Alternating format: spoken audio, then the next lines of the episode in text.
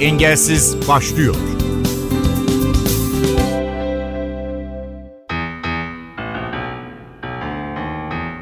Merhaba ben Ayhan Aktaş. Engelsiz programında 2023 yılının son bölümündeyiz.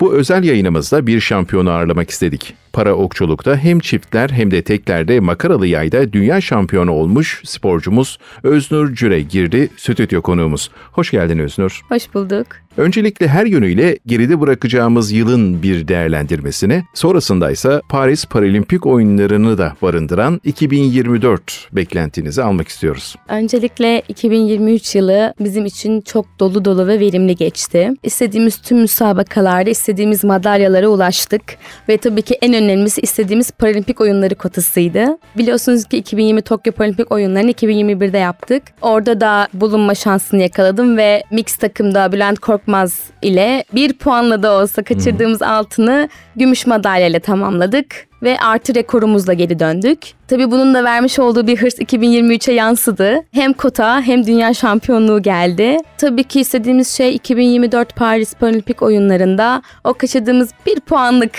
farkı kapatıp altın madalyaya ulaşmak istiyoruz. Hem takımda hem özel yaşantında nasıl bir karaktersin? Ben her zaman çok heyecanlı bir karakterim. Herkes diyor ki ya Özür sakin ol hani neden bu kadar heyecanlısın? Normal bir şey konuşurken bile böyle sürekli heyecanlı, sürekli nabız yüksek, böyle nabzımın düşük olduğu anlarda böyle herhalde yemek yemediğim anlardır yani. O yüzden ben hep heyecanlıyım ve her zaman bütün duygularımı çok doruklarda yaşayan biriyim. Üzüldüysem de doruklarda, mutluysam da doruklarda, sinirliysem de doruklarda. O yüzden bu hayatımın dengesi diyebilirim. Dünya şampiyonası gibi zirve şampiyonalarda ok atan çok kıymetli bir sporcumuzsunuz. Böyle önemli organizasyonlara hazırlanırken nasıl bir motivasyonla çıkıyorsunuz? Motivasyon kaynağınız nedir? Tabii öncelikle Türkiye Okçuluk Federasyonu olarak arkamızda inanılmaz bir ekip var. Bir gün gelip görmenizi de isteriz. Hocalarımızdan tutun psikoloğumuz, Sonrasında fizyoterapistimiz, paramediğimiz, hemşiremiz, inanılmaz bir ekip olduğu için bu tarz şeylerde sadece biz odaklanmayı düşünüyoruz. Yani işte sakatlanırsak ne olur ya da işte hani başımıza bir şey gelirse ne olur diye düşünmeden sadece odaklanmayı düşündüğümüz için bu konuda işte psikologlarımızla bir sürü çalışmalar yapıyoruz. Hatta son zamanlarda benim gözlem olan bir boyama stilim var. Hı hı. Ben çok heyecanlı olduğum için ve odak problemim var. Yani ben atışı yaptıktan sonra sürekli etrafına bakan, sürekli böyle bir şeyleri izleyen biri olduğum için sürekli düşünmeme sebep oluyordu. O yüzden biz bir yön ve yöntem bulduk. Dedik yani sen hani işte boyama yap Öznur. Hani işte kitap oku boyama yap. Boyama yaptığım anda şunu fark ettim. Atış yaptıktan sonra benim için o an kapanıyor. İlerisi ve sonrası yok. Sadece boyamama odaklanıyorum. Hangi rengi seçeceğim onda kararsız kalıyorum. Ve yeni bir seriye başladığımda bir önceki serim çok iyi ya da çok kötü geçse bile o anı unutup tekrar yeniden başlamak beni her zaman artıya götürmüş oldu ve altın madalya nasip oldu. Altın madalya Çekya'da geldi. Çekya'nın sizin sportif kariyerinizde de yeri bir başka diye duymuştuk. Nedir? Çekya'nın benim için en büyük özelliği 2020 Tokyo Paralimpik oyunları için kota yarışmasıydı.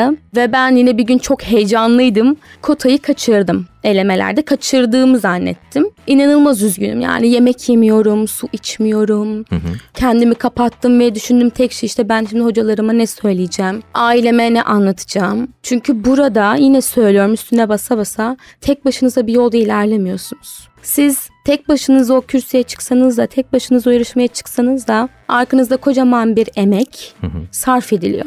En son artık bir şey yemediğim için işte hocalarım elime fındık fıstık bıraktılar. Ve işte arkadaşlarım teselli ediyor işte hadi biraz ye ne olursun olsun işte bir dahakini alırsın falan. Ben böyle ufak ufak böyle fındığımı fıstığımı yerken Aynur hocamız vardı fizyoterapistimiz. O koşarak uzaktan gelip diyor ki Öznur Öznur ben herhalde bir şey oldu yani kesinlikle bir şey oldu. Meğersem ben kotayı almışım yani orada ben üçüncü oldum. İlk ikiye veriyorlar diye biliyordum. Meğer ilk üçe veriliyormuş. Dolayısıyla kotayı aldığımı ben Aynur Hoca'dan öğrendim ve o gün benim doğum günümdü. Yani en büyük özelliği oydu ve hep kendime şey demiştim. Allah'ım doğum günümde kendime bu hediye vermeyi nasip et yani. En güzel hediye bu olsun. Hem doğum günümde kota geldi. Çok sürpriz bir şekilde geldi. O yüzden hala doğum günümde ne hediye veril, verilirse verilsin onun yerini tutmuyor. evet. Hayal etmek, hayalperestlik sizin başarınızın neresinde? Böyle bir özelliğiniz olduğunu düşünüyor musunuz? Ben hayalperestim. Ötesi yok. Hayalperestim. Benim yapım bu. Hayalperest olmak. Antrenman yaparken kendimi o çizgide görüyorum. Yarışmada hissediyorum. Nabzımı yükseltiyorum. Atışımı yapıyorum ve insanların alkışlarını duyuyorum. Bakın öyle bir hayalperestim yani. Gece oluyor yatıyorum. Gözlerimi kapattığımda tekrar o alkışlar. Madalyayı boynuma taktıkları an, o mutluluğun vermiş olduğu o gözyaşı, arkada verilmiş olan o, o ekibin emeğinin karşılığını vermiş olma duygusu, o özgüveni. İnanın ben bunları her gün, her gece, her antrenmanda hayal ediyorum. Hayal etmeye devam edeceğim.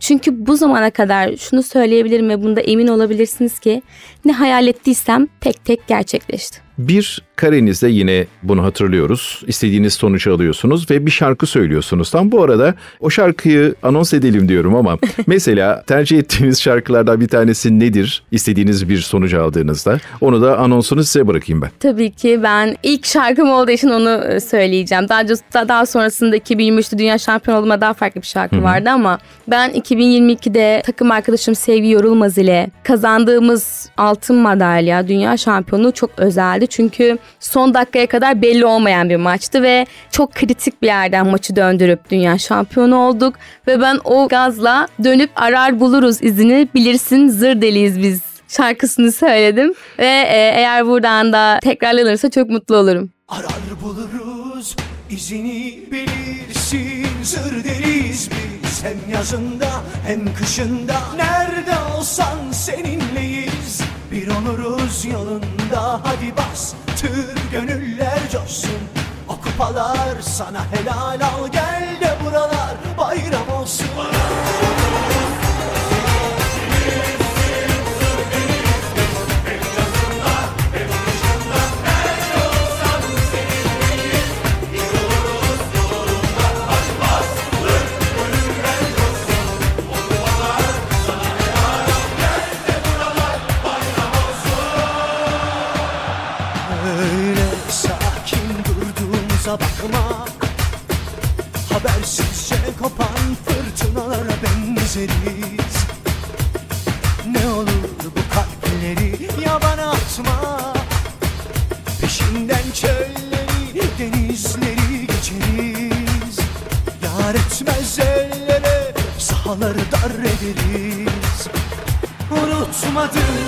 kurduğumuz o düşleri Göz göze etmişiz bütün yeminleri.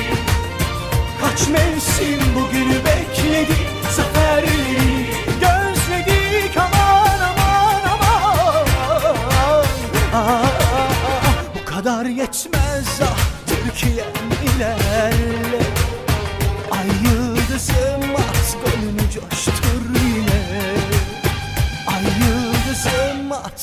golünü coştur yine. Buluruz izini bilirsin. Sırdeniz biz hem yazında hem kışında. Nerede olsan seninleyiz. Bir oluruz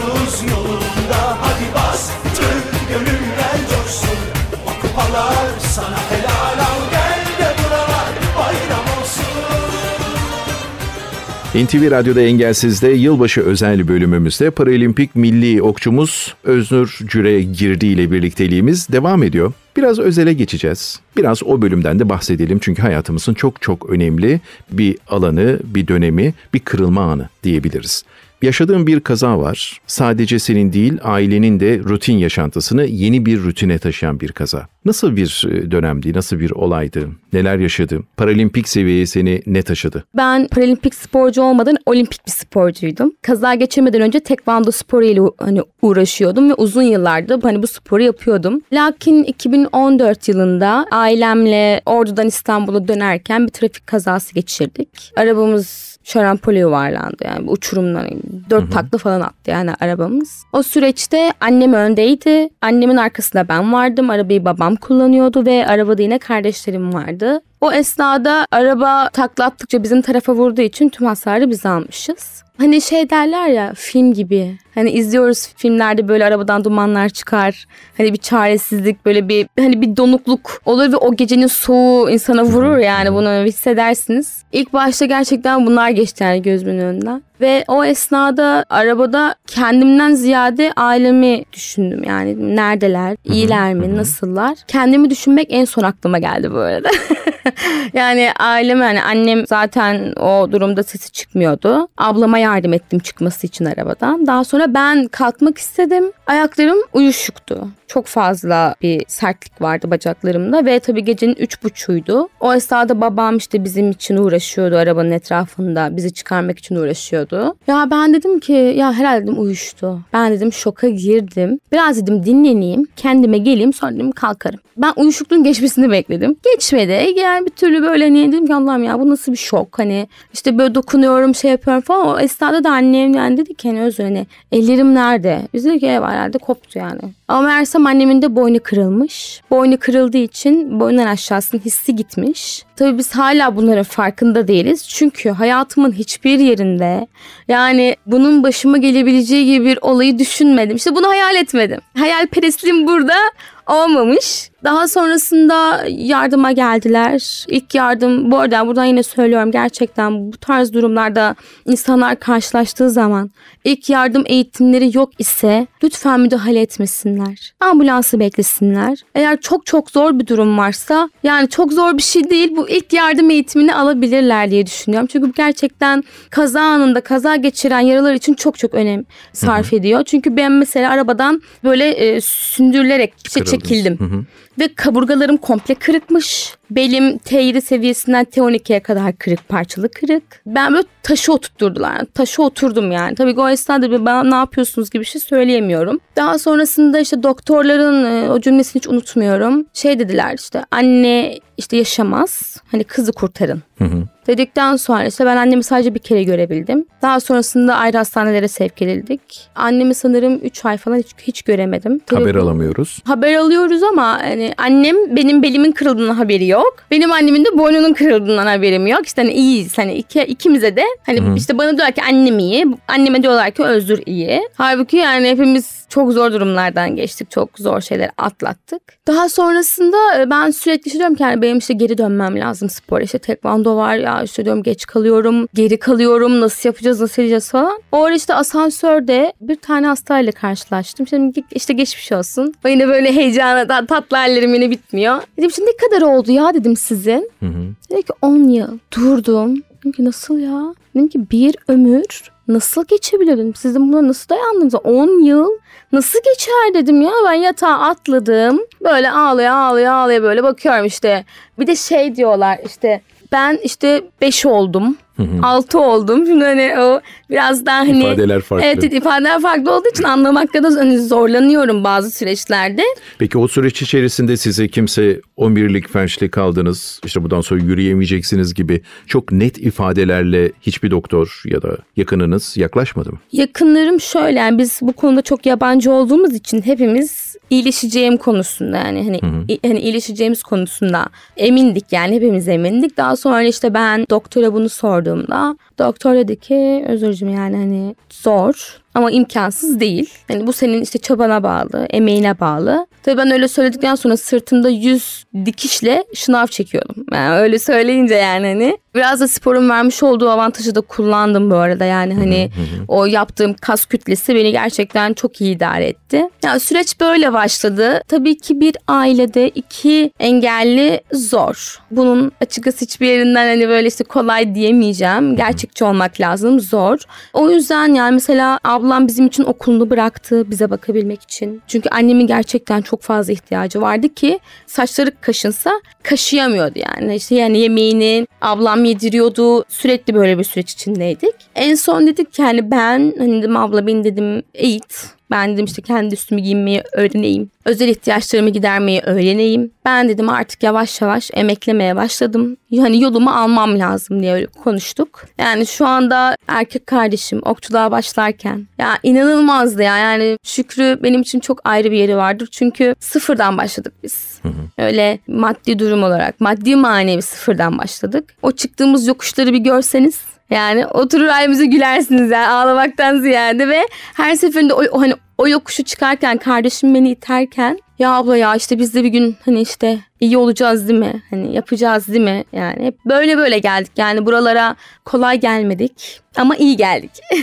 Olimpik seviyedeyken paralimpiyi hiç fark etmiş miydin? Hiç ilgini çekmiş miydi? Engelli insanlara nasıl bakıyordun? Bu konuda çok dürüst olacağım. Çünkü bunu her zaman her yerde de dile getiriyorum. Olimpik bir sporcuyken paralimpik bir sporcunun farkında değildim. Hiç araştırmadım. Hiç de denk gelmedim. Ama hayatımızda bir engellimiz vardı. O da annemin kuzeniydi Hasan abimizdi. O da Darıcazı'da hani işte kalıyordu. Annem bizi küçüklükten hani beri sürekli onun yanına götürürdü bizi. O işte o zamanlar yani daha eski zamanlardan bahsediyorum. Boncuk dizerdi, işte tesbih yapardı, bize yemek hazırlardı. Ve ortama gittiğimizde yani sadece o değil birçok aslında engelli bireylerin olduğunu fark ederdik. Tabii o zaman daha çocuğuz yani ben herhalde 12, 11, 13 yaş aralarında hep böyle gitmişliğimiz vardı. Ama annem Hasan abi için çok uğraşmıştı. Yani artık sandalye sürerken kolların ağrıdığını söylemişti. Ve annem onun için aylarca bağış toplamıştı.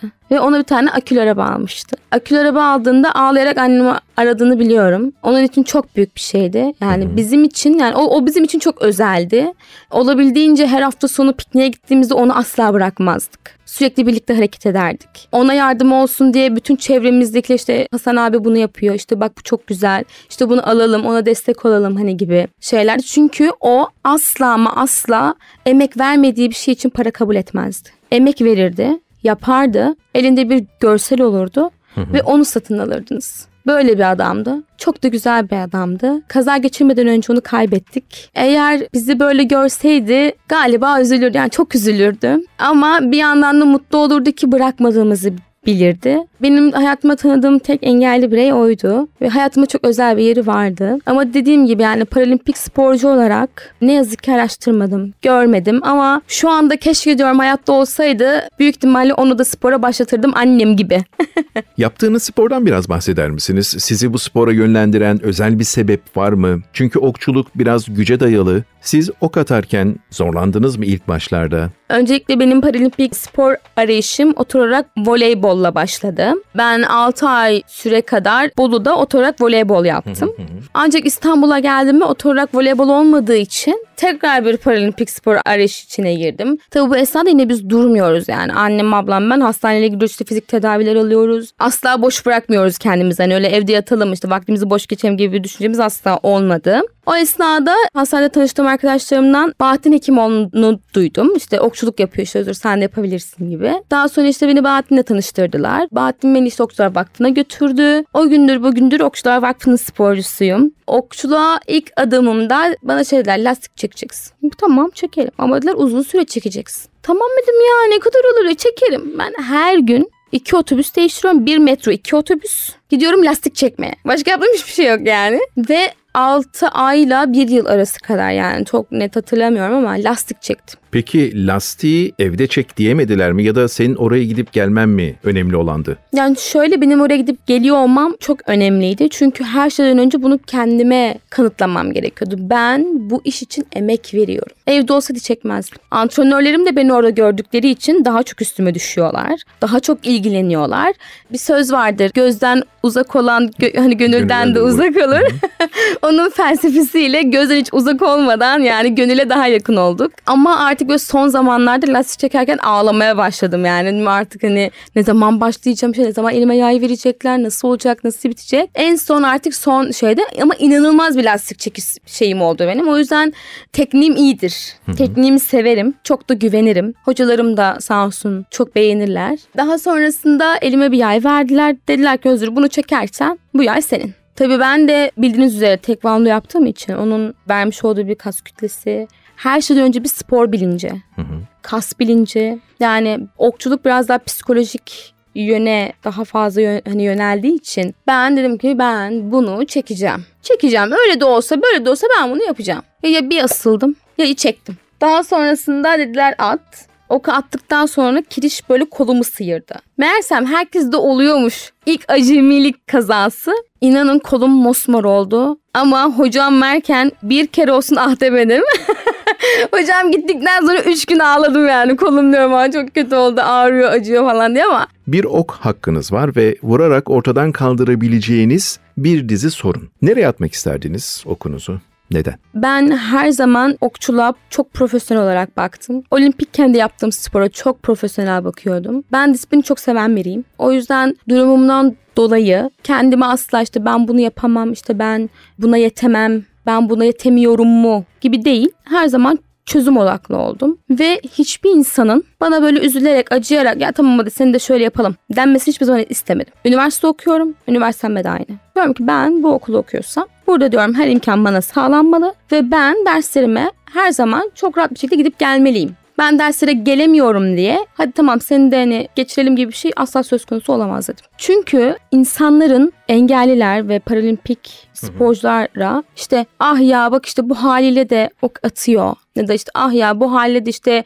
ağırlık kaldırıyor gibi değil yani. Aslında bu acitasyonu hiç sevmiyorum bu arada. Yani tabii ki yaşadığımız şeyler kolay değil. Ben demiyorum ki yaşadığımız şeyler kolay basit. İşte bizi böyle hani görmeyin de şey yapmayın bunun sadece farkında olup bu durumu benimseyip ve biraz daha kolaylaştırmalarını diliyorum. Ve okumu ayrımcılık değil, herkesin bir bütün olduğu alana gönderiyorum. Okumla dağıtmak değil, birleştirmek istiyorum. 2023'ün son programındayız ve iki gün sonra yılbaşı, yeni bir yıl. Yılbaşı mesajınızı almak isteriz son olarak. Yeni yılla beklediğimiz bir yıl daha geliyor. 2024 Paris Paralimpik oyunları. Ben yeni yıla girerken öncelikle paralimpik sporcularımıza, olimpik sporcularımıza bütün hayallerinin gerçekleşmesini ve bütün madalyaları toplamasını diliyorum bu yeni yılda. Aynı zamanda tüm insanlarımız için de mutluluk,